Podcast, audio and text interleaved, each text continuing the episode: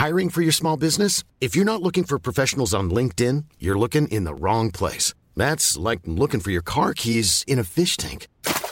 LinkedIn helps you hire professionals you can't find anywhere else, even those who aren't actively searching for a new job but might be open to the perfect role. In a given month, over 70% of LinkedIn users don't even visit other leading job sites. So start looking in the right place. With LinkedIn, you can hire professionals like a professional. Post your free job on linkedin.com slash people today.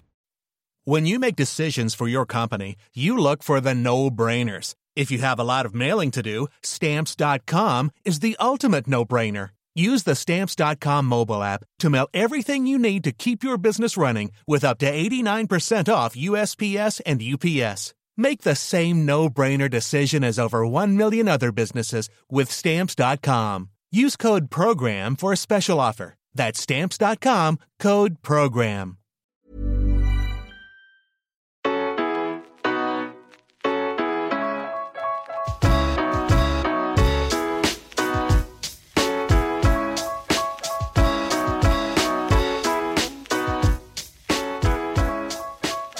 Welcome along to the Rocky Road Rewind with me, your host Kevin Byrne. Today, I'm delighted to be joined by an Irish boxing legend in Francis Barrett. Francie Barrett, welcome to the show.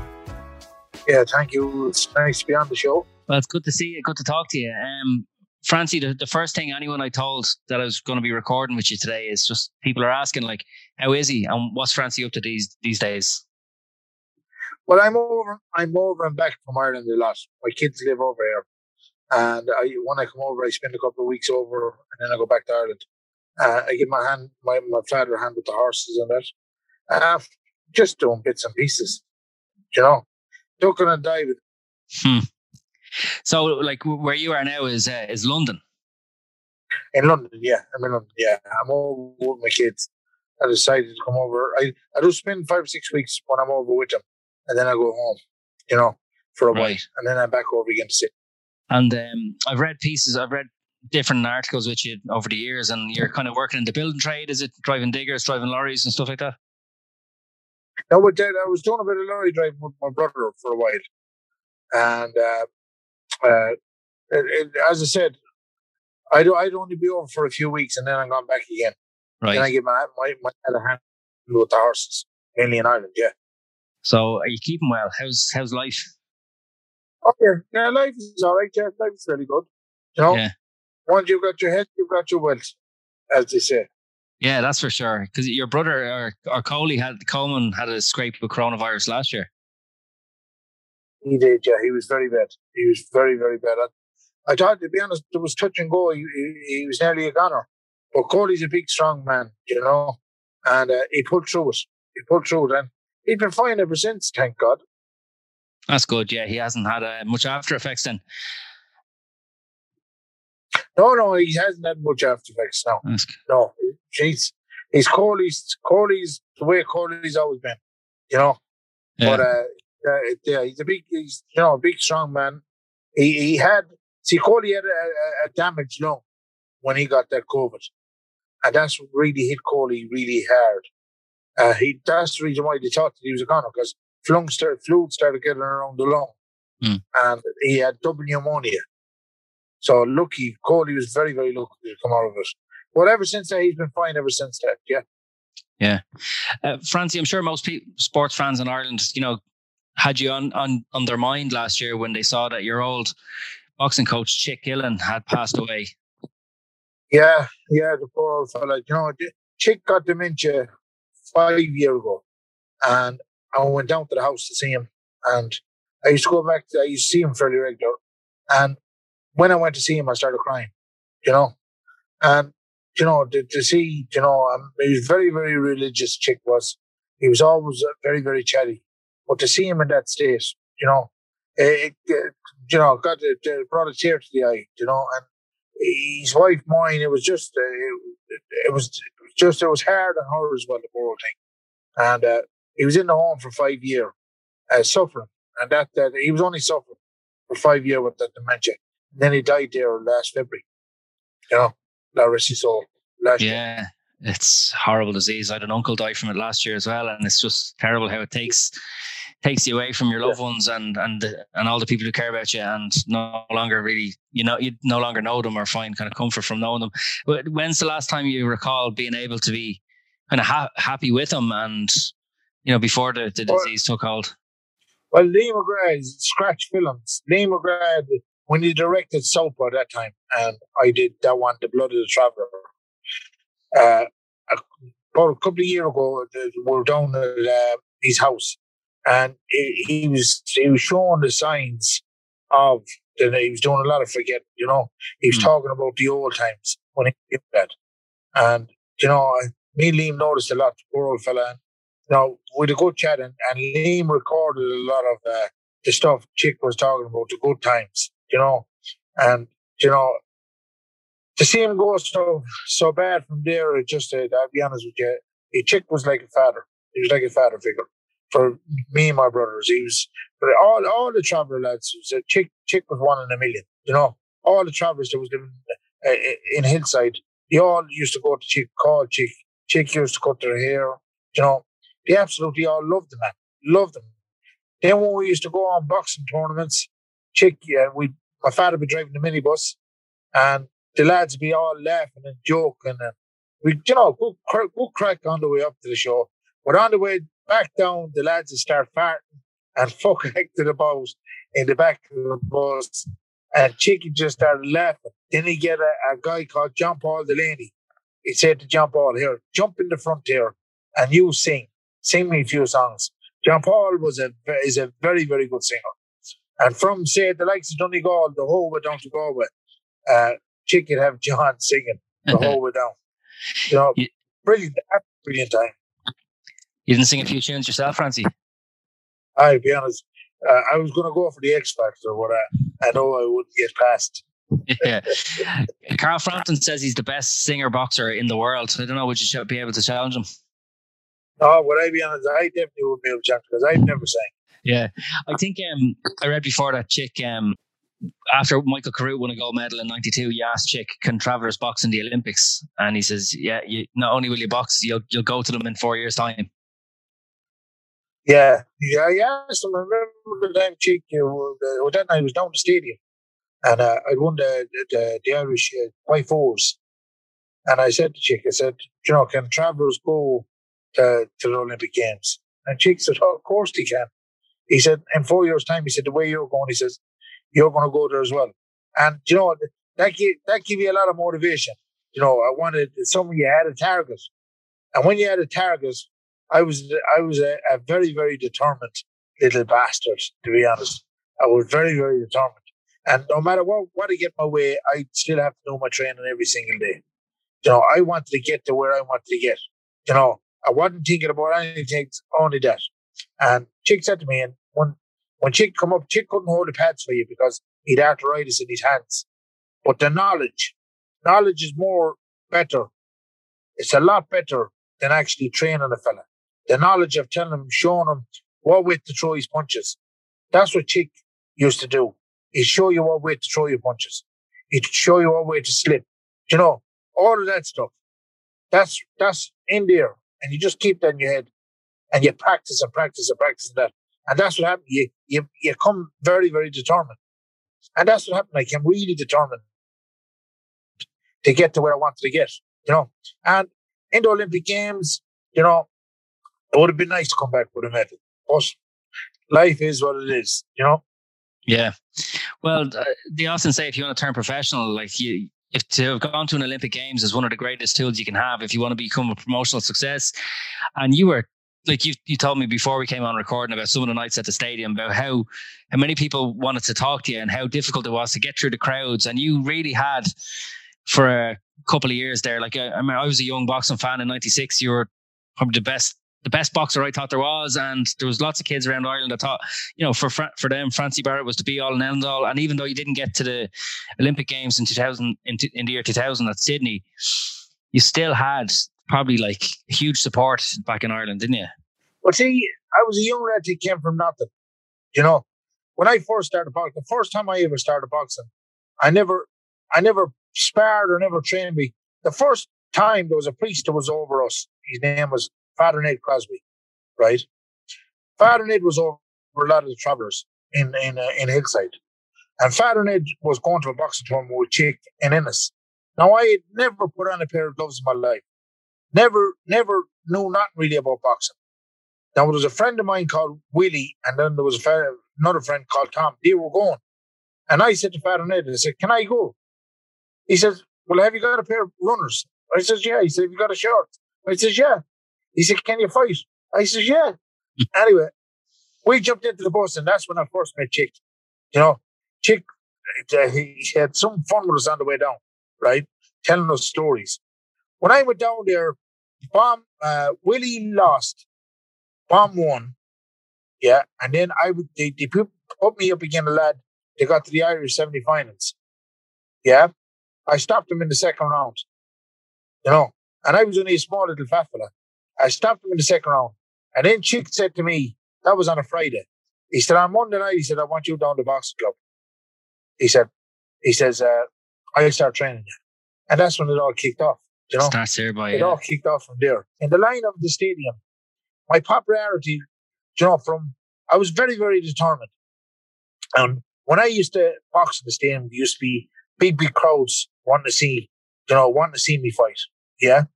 And when I used to walk from one end of the stadium to the other end of the stadium, it would take over two hours. Two hours to get out to the exit. My brother used to be raging, but it'll take two hours to go from one part of the stadium to the other. And my brother would be saying, Will you tell that fella, hurry up? we want to get back down home. You know? But Yeah. that's what I'm saying. The- the- the- even when my brothers boxed in the stadium, Dermot, Dermot was very, very good. My brother John was good. Jimmy was good. My brother Richard, who's the youngest, very, very good. But out, out of all of my brothers, the most talented one out of the whole lot of us was my brother Dermot.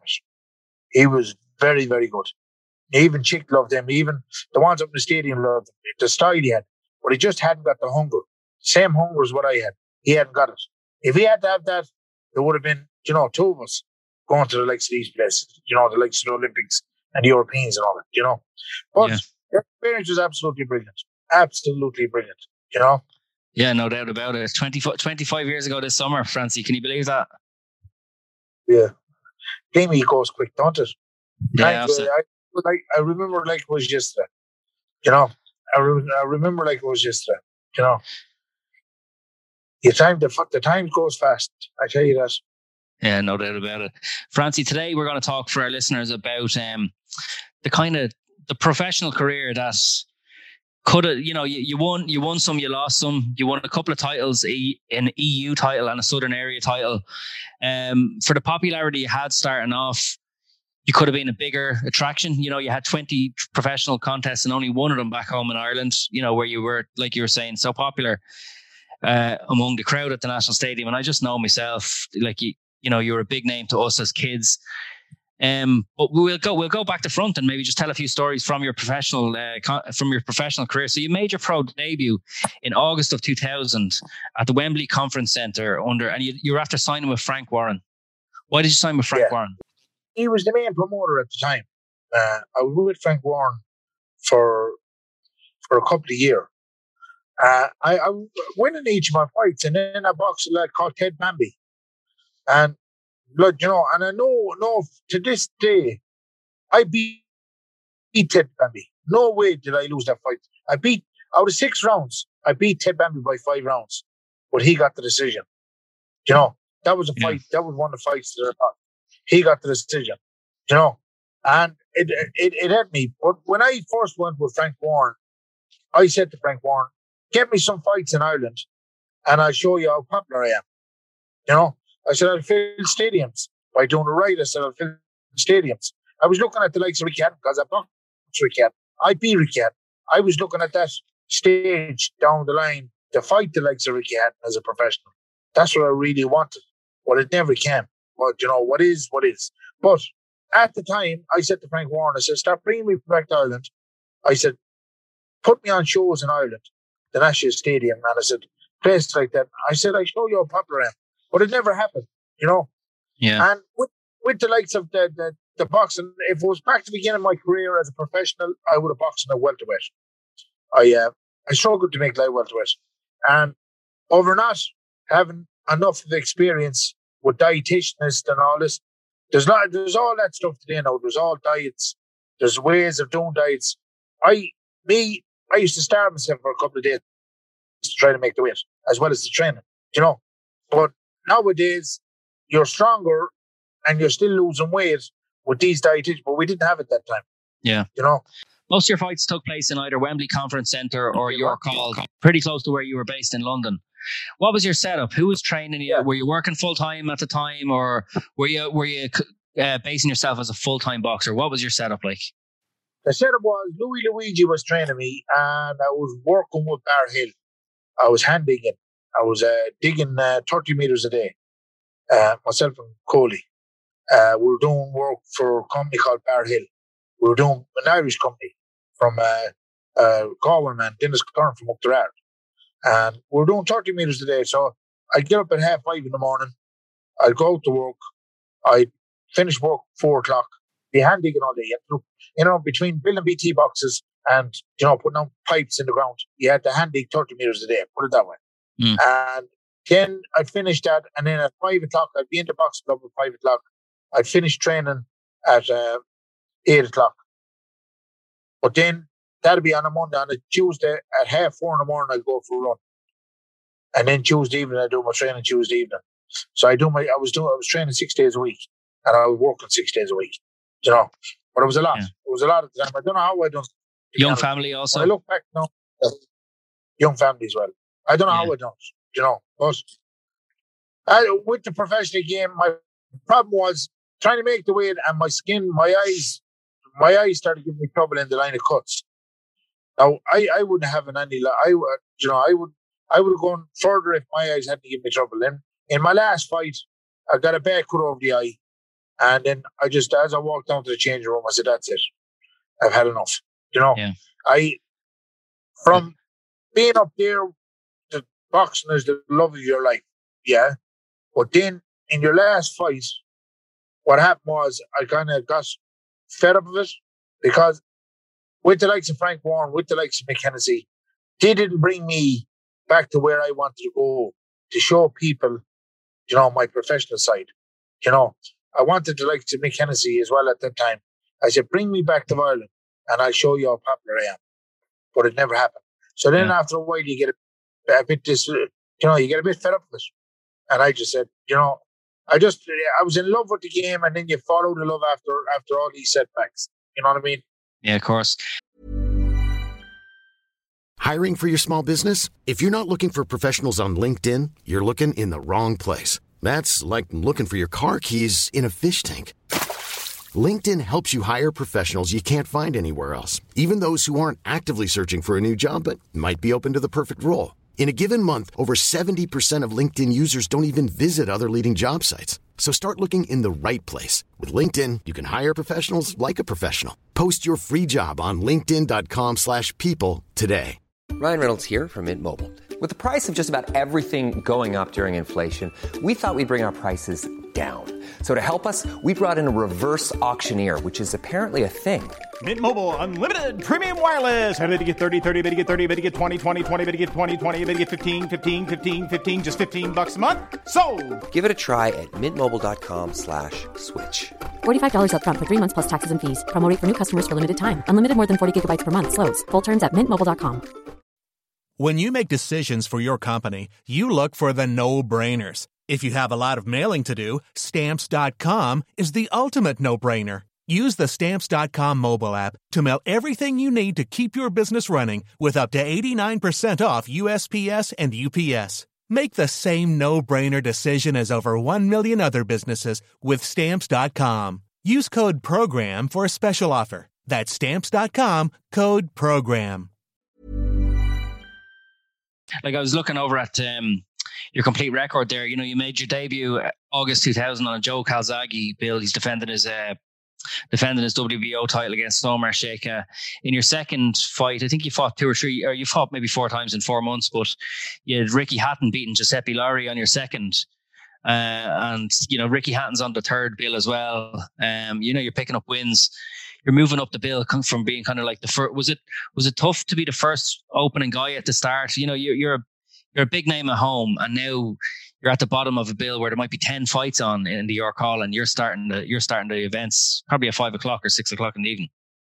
Well, see, the thing is, I I I, I had a fairly good fan base as well around Wembley. Mm. I used to sell a thousand tickets, you know, but you know, I I didn't mind when I was, and all I wanted was to fight. That's it. That's all I wanted. let it be the first fight or let it be the last fight. I just want the fights. I said to one every couple of weeks. Uh, Frank I said, need to get me on regular. You know what I mean? Yeah. And uh, but it never happened. You know that that look at the pro game is a good game. Don't get me wrong, but I think in my own uh, my own thinking, I I don't know. Uh, I, I probably could have gone further if you know things had to work out the way I wanted it to work out. You know. Did you get to know and meet many of the other boxers who were sharing the cars with you? Because I see, like, obviously, I think you shared maybe three uh, bills with Ricky Hatton, five uh, bills with uh, Carl Froch, including having him on your undercard. And in your ninth fight, I see um, Johnny Tapia. This is at the York Hall. Johnny Tapia boxed on that and he won by the first round stoppage. You beat uh, David Carlin on points over four. This is January the 19th, 2002. Did you, did you get to meet Johnny Tapia at the time? I, I didn't really pay no heed to be honest yeah. with you. I know that, that Johnny Tapia, yeah. I probably shook hands with him. I was there one time with Wayne McCullough. I shook hands with Wayne McCullough as well. But I yeah. wanted to get in, just get fighting, and get out again.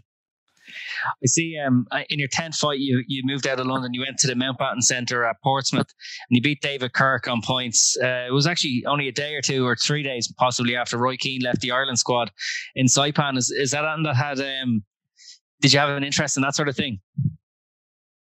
Football, not a chance in the world. I fucking oh. hate. The time I fought, uh, was it Portsmouth? Was it Portsmouth or was it uh, Nottingham? I think it was Nottingham. Um, Nottingham was later. Nottingham was. Let me see. That was uh, June. Where, where, was the tenth fight? Where was that? Tenth fight was in Portsmouth, Mountbatten Centre. David Kirk points. Oh yeah, yeah. I beat David Kirk points. Yeah, I beat him points that time. Yeah, and then, and I, I, was just saying it was three days after Roy Keane left the team, uh, but that's n- not of interest to you whatsoever. I didn't know, I didn't really know Roy Keane at the time, you know, because I didn't really know not about football. Right. I was never really, I was never interested in football. I didn't even read papers because I, I couldn't read. I couldn't really read or write. My reading was absolute shit, you know. And I didn't really read papers. Just, I didn't even have a phone at the time. Just work, work and boxing, and that was it. Yeah, you, you didn't have a, you didn't have a phone. I didn't even have a phone at the time. No. And um, okay, see, you couldn't you couldn't read it right up to that state, and has that have you has that improved, or is that just the way the way it is now? It's improved a bit. It's improved mm. a bit. Yeah, but I was never I was never really good at school anyway. You know, I was uh, I was always an oddly boy in school. yeah, you've boxing found you. Uh, so after that ten fight, you left Frank Warren, I think, um, and you joined Mick Hennessy's uh, stable. And by October 2002, a couple of months later, you're back. You know, you're back down to four rounders for a while, or for one fight anyway. But you win on a Mick bill. Why did you leave Frank Warren after ten fights? Did contract run out, or what happened? The contract wasn't really up, but after after uh, fights just start slowing down, and I I wanted to fight regular, and I just got fed up with Frank Warren, and Mick seemed to be a better option at the time because Billy Corcoran, who was a cousin of my on he was with me Hennessy, and you're hearing good stories about Hennessy. And I said, look, I give Hennessy a try, you know. And uh, I, I, I joined Hennessy. I trained, I still train with Louis Luigi, but I used to go down sparring um, Lenny Daws and all them down in there with Rob McCracken. And uh, Rob McCracken, he, Rob McCracken said to me, you know, he said he'd love to train me at the time because Rob McCracken thought I had a lot, a lot of potential. But I was with Louis, I was working and I was one of these. I was loyal. I didn't want to leave. You know what I mean? Yeah. Um, but if I look back at my career now, I probably would have been better off if I had to go with more experienced trainers. Yeah, and you, you see the you see the success McCracken has had with Carl Froch and Anthony Joshua and the British uh, Olympic squad as well. Yeah, yeah, yeah. It, it, yeah. it, looks like when you joined Hennessy, he was kind of grooming you for you know title shots at least. You know because you had a so you won your won your first uh, fight with Mick Hennessy against Dar- Darren Colville. Then uh, two months later, you beat Keith Jones, and then John Honey for the Southern Area light welterweight title. Uh, March to March the fifth, two thousand three, at the York Hall. Ten rounds, first ten rounds Right. fight. Right. Right. The first 10 rounds, I jumped from four rounds to 10 rounds. The Mm. reason why that was, I was supposed to do an eight rounder. And when I was due two weeks before I was supposed to do the eight rounder, I got sick. I got a bad, bad flu. So I told McKenzie I couldn't fight. I was sick. I was sick for over a week. After that, that show was over. The next show was, he said to me, he said, I've got a fight here for the Southern Area title. Do you want to take it? I said, of course. Now I jumped straight from four rounds to ten rounds. You know, I went in and I boxed John Henney. And even to this day, John Henney still thought he won the fight. Not a chance in hell. You know, uh, I beat John 10 rounds. But it was a good fight. It was a very good fight. You know, what Yeah, I said, I, I, for people to know, I just jumped straight from four rounds straight to 10 rounds.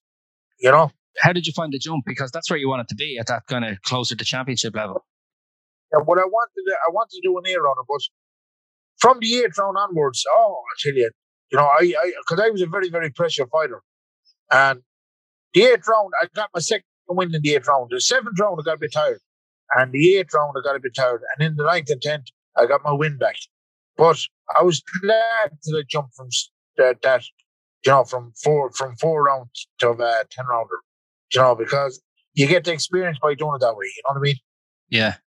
Well, you know things were things might have been riding high then, and you're on the you're on the up, but then you lose your next fight, May 27, 2003, uh, in Dagenham, uh, and it's against Silence Saheed, uh, first round, and it's it's a cut eye like, but it must have been devastating to have that have that knockback. Well, I went out for the fight, and that fight is a small little black guy. And uh, I threw a couple of fast shots, and he jumped in with the head and threw a hook at the one time. And the head banged off my head. And that's when the blood started squirting all over the place. It opened the eye up completely. And then the, the, the, the referee looked at it, the fight was stopped. Uh, I'd say within, within a minute of the first round, say two second minute, the fight was stopped. I took I took it very bad. You know, I took it very bad because you know I was looking at at fight for world titles after two or three years, but you know, you sometimes you have these setbacks. But that's how I mainly lost was because of the cut eye. You know what I mean? Yeah. But uh, like uh, your best days were still ahead of you. You know, you, you still uh, June second, two thousand and four. Now you're in Nottingham Arena, like you said, and you get a European uh, EU light welterweight title shot. Previous owner is um, Junior Witter. I think who's you know near the top of the bill, and effectively it looks like you're if you win that fight. I think Junior Witter on the night is fighting for the European the, the, the European version of the same title. So it looks like you're being groomed to fight Junior Witter, and uh, it, it goes well. You win it. You win on points 97, 94, 10 round scrap. Yeah, Gavin Down. Gavin Down was about five for ten, five for eleven. Big lad.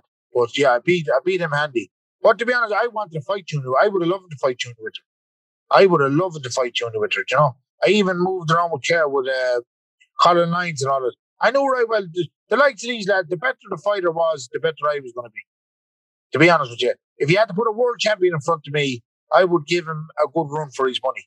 You know, but with with Junior Witter, you know, uh, uh, like uh, old Brendan Ingle loved me when he used to see me. He used to wrap his arms around me, and he said to me, "You're, you know," he said, "You- "You're a good fighter, Francis. You're a very good fighter." Because I beat a few Brendan Ingle's lads, but I would have liked to fight Junior Witter.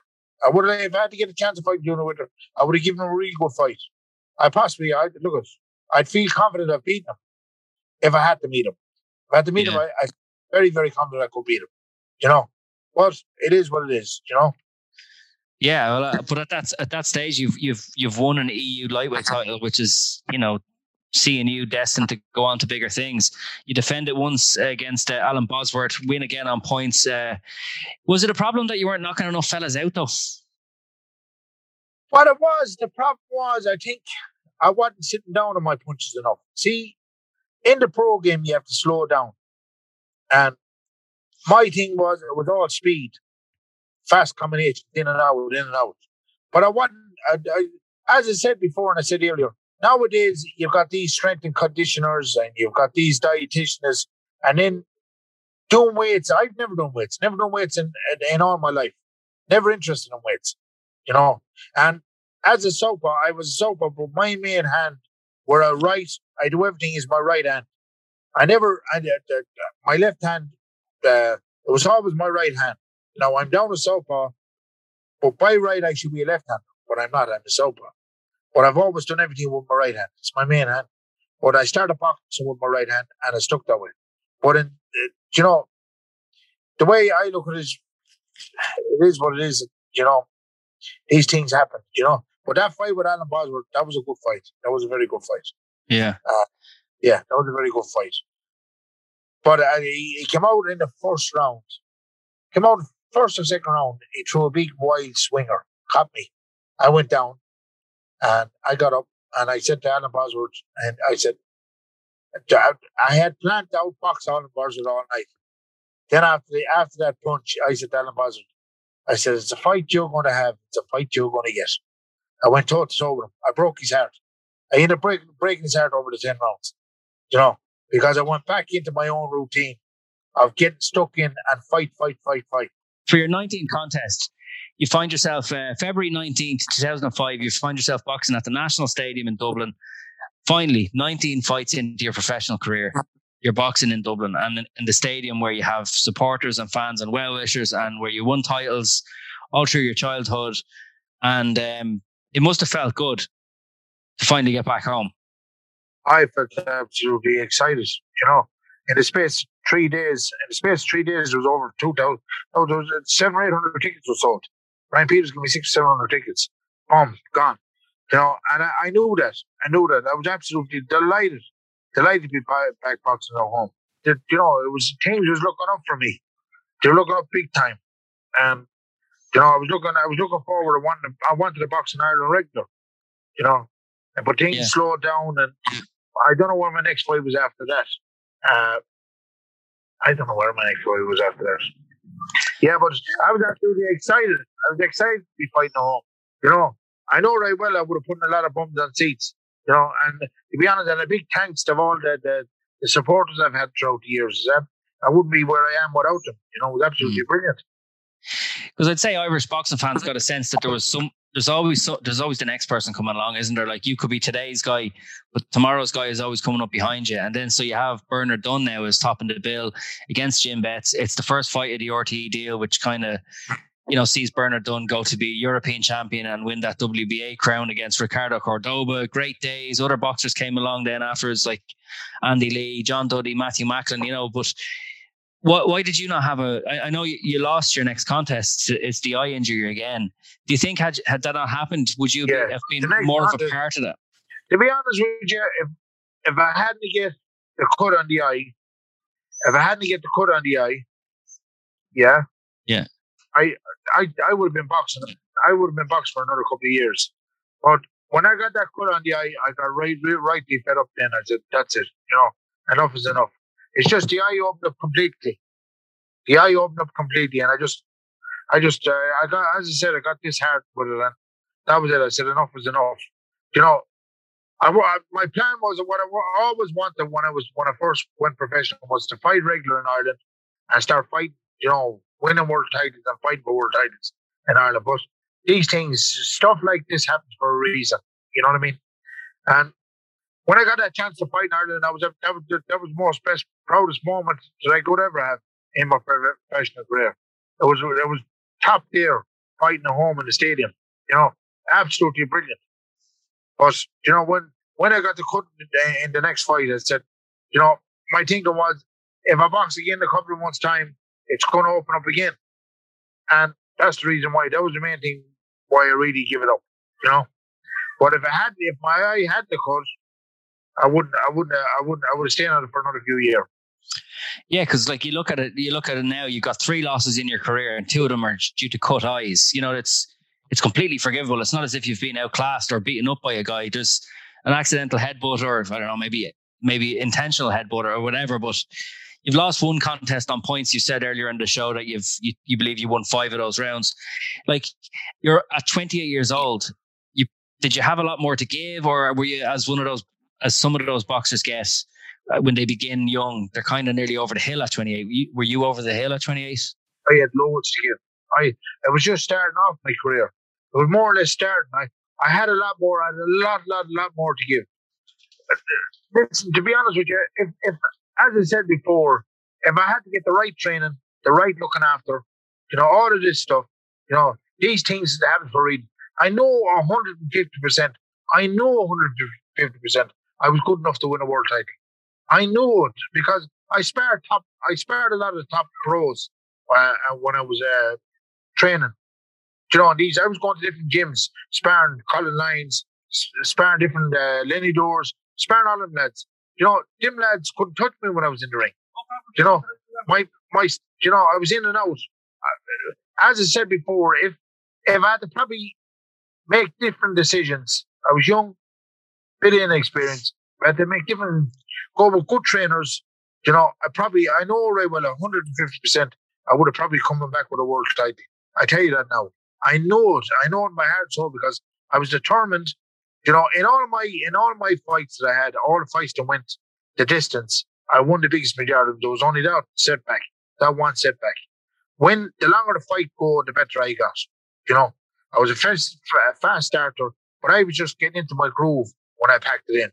I just got, I got disheartened because I said as I was walking out to the change room, I said, that's it. Says, enough is enough, you know, because my eyes, you know, with the eye open up all the time, you know, as I said earlier, if I was back again in my career, I would have boxed in a welterweight and yeah. as a professional. Because the reason why I'm saying that, my skin wouldn't cut as, as easy. But as light welterweight, I struggle to make the weight. And a lot of time when the, your skin gets very light, when you're trying to keep the weight down, you know, because when I weigh in for a fight, I weigh in bang on uh, nine stone, 13 and three quarters. The night after the fight, or the week after the fight, I'd be up near 12 stone weight, you know? So it was just always that fight. Then a couple of weeks after the fight was over, I'd be struggling to go for a jog. My legs would be killing me, you know? Yeah. But I loved, I loved every minute of it. But as I said before, and I say it again, if I had to get the right looking after over there with the the, the, the, the promoters, the managers, yeah. And I had to get a proper, proper trainer, yeah, because I know right well I was good enough to win a world title.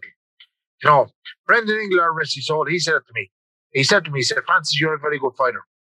You're a very, very good fighter. He said, I'd love to bring you up to Sheffield. But at the time I was staying, I was working in London. I couldn't move up, you know? Yeah. It is what it is. You know what I mean? Yeah, and there's not there's not much point playing the what ifs, but I, I, I guess I'm interested to know your take on um you know your your contemporaries, the, the other the other guys around your weight division. So one month after your final fight, which was at the Equinox nightclub in Leicester Square, you took on Joe. Uh, you took on Ivor Bonavi, and it was a TKO too. So cut caused by a head, but eight or more stitches. We'll, we'll, we'll park that now. But one month later, Ricky Hatton beats Kostya at Manchester to you know to to become the absolute man at at, the, at your weight division. And in the states, you, like fights happen around that time where kind of like Arturo Gatti's in the picture, and then Floyd Mayweather's in the picture as well. well. Maybe we can park Mayweather, but how do you think you would have gone on against guys like maybe Ricky Hatton, who you fought in the amateurs, Arturo Gatti? Could you imagine Francie Barrett versus Arturo Gatti? Or Mickey Ward or Shea Neary or Eamonn Magee or any of these boys, but they'd be good fights, wouldn't they? There was talk that time about myself and Shea Neary, and uh, there was talk about myself and Brian Brian McGee, uh, Eamonn Magee. there was talk. There was talk that time, but it never, uh, it never, it never came up. Uh, the time I boxed Tricky I had three fights the same week. I used to, I was like a, uh, a fighting journeyman. I was fighting all over the place as an amateur. And uh, I three fights the same week. And then the night before, Chick said to me, he said, There's a good English kid coming over. Uh, he said, from, from England. He said, He's going to Derry. And he said, He's looking for an opponent. Do you want to box him? I said, Yeah. He said, Here's the money for the bus. He said, You meet Mickey Clacken up there. He said, Tomorrow. Anyway, I jumped on the bus next morning, six hours drive up to uh, up to Derry, and uh, I met Mickey Clacken, to Mickey Clacken, that night anyway, Ricky Hatton was there, and I went to shake his hand. He wouldn't shake my hand. I said, what the fuck is wrong with that brick? You know? And right cocky cunt. So Mickey said to me, he said, he's supposed to be very good, this fellow. Well, I said, let's see what he's like tomorrow night. Yeah. Anyway, next day, the night the fight was on, I hopped on the scale and I was 61 kilos. Ricky Hatton hopped on the scale and he was 69 kilos. Yeah. So Mickey Clacken said to me, and the English trainer said to me, he said, the English trainer said, he's a lot heavier than you. I said, I'm a year older than Ricky. But he said, he's a lot heavier than you. I said, yeah. I said, so what? I said, listen, lads. I said, I came the whole way in a bus. I said, six hours. I said, I came up here for a fight. And I, I'm not leaving here unless I have a fight. That's simple as that. anyway, he said, oh, the fight is on. But I remember like it was yesterday, Ricky had came out with a pair of black boots, black shorts, and he bobbing away them. And I just got stuck straight at. And in the second round, I pushed him up against the ropes. And I just started smiling. I said, it's a fight you know, bio. It's a fight you're going to get. And next we went toe to toe. And uh, in the third round, I wobbled him three or four times. And I beat him. I beat him in every single round. I hammered the shit out of him in every single round, to be honest with you. And I went on, won the fight that night. He came up and he shook hands with me afterwards. And he says, he says, you're a hardy bastard. Well, I said, if you had a load of brothers like what I have, I you'd definitely be a hardy bastard. You know? you don't anyway, um, I was to fight him the month afterwards in Manchester and he pulled out. And then in 1997, I went in at welterweight, his weight, into the British ABAs. He moved down to light welterweight. He won the ABAs at light welterweight, and I won the ABAs at welterweight at uh, 97. But in the line of beat top guys like that, listen, the time I went to Olympic Games, before I went to Olympic Games, there was a thing on called uh, the pre Olympics. It's a trials. And I was uh, only 18 at the time. And I fought this guy from Turkey. I went with Mickey Clacken. There was a couple of us went there. The Irish amateur boxing team wanted to see how I get on. Right? This is my second international as a senior. Yeah? And I boxed the world number two. And he beat me by three points. Yeah? The Cuban ended up beating him in the final. The Turkish guy. The Cuban ended up beating him in the final. And I know to this day, if I had to meet the Cuban in the Olympic Games in 96, in my first fight, I know in my heart and soul, I was beating that Cuban. I tell you that now. Because whoever went in front of me that day, I know right well I had to beat them. So in the line of, to answer your question, you said there a while ago, no matter who was put in front of me, let it be a world champion, it be two times world champion. I give him as good as I could give. I give him as good as he could, as, as, as good as I could give, or he could give. I, you know, I go out there and I, I'd make a good show of myself. You know what I mean? But with the likes of the likes of the fight Junior Witter or fight Ricky Hatton, I know right well I, I would have a very good fight. I would have a very good fight with Eamonn Magee. I would have a very good fight with Shea Neary. All them boys I know would have having a very good fight with. But you know, life is what it is. You know. Yeah, and uh, you're doing well now, though. Life is good for you now. You're back and forth from Ireland to England. Family are all happy and healthy. Yeah, the family's got a couple of grandkids now, two grandkids, two little young lads. Oh, congratulations! So he'll, he'll, be, he'll be boxing a couple of years old. yeah. You know, what age are they? My own young lad. He uh, there's one now. Uh, next week he's one year old, and the other fella he's Frankie. He's my son Frankie's son Frankie and then my my my daughter's son, PJ Whitney, his name is PJ. PJ is eight months old.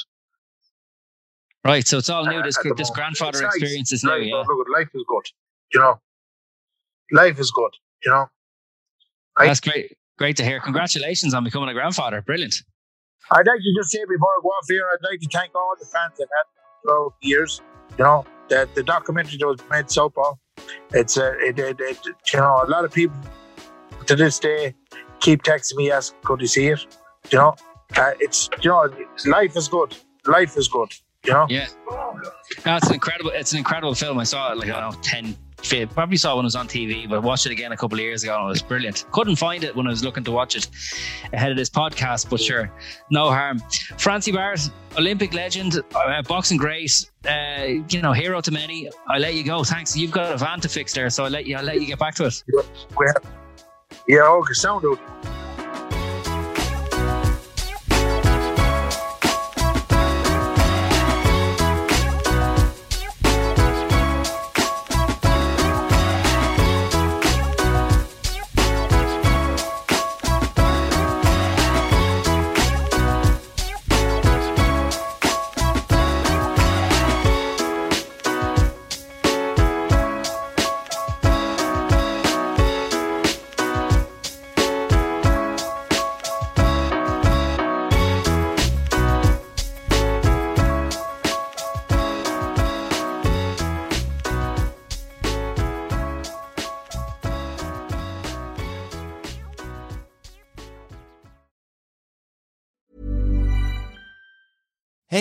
Danny Pellegrino from Everything Iconic. Ready to upgrade your style game without blowing your budget? Check out Quince. They've got all the good stuff shirts and polos, activewear, and fine leather goods, all at 50 to 80% less than other high end brands.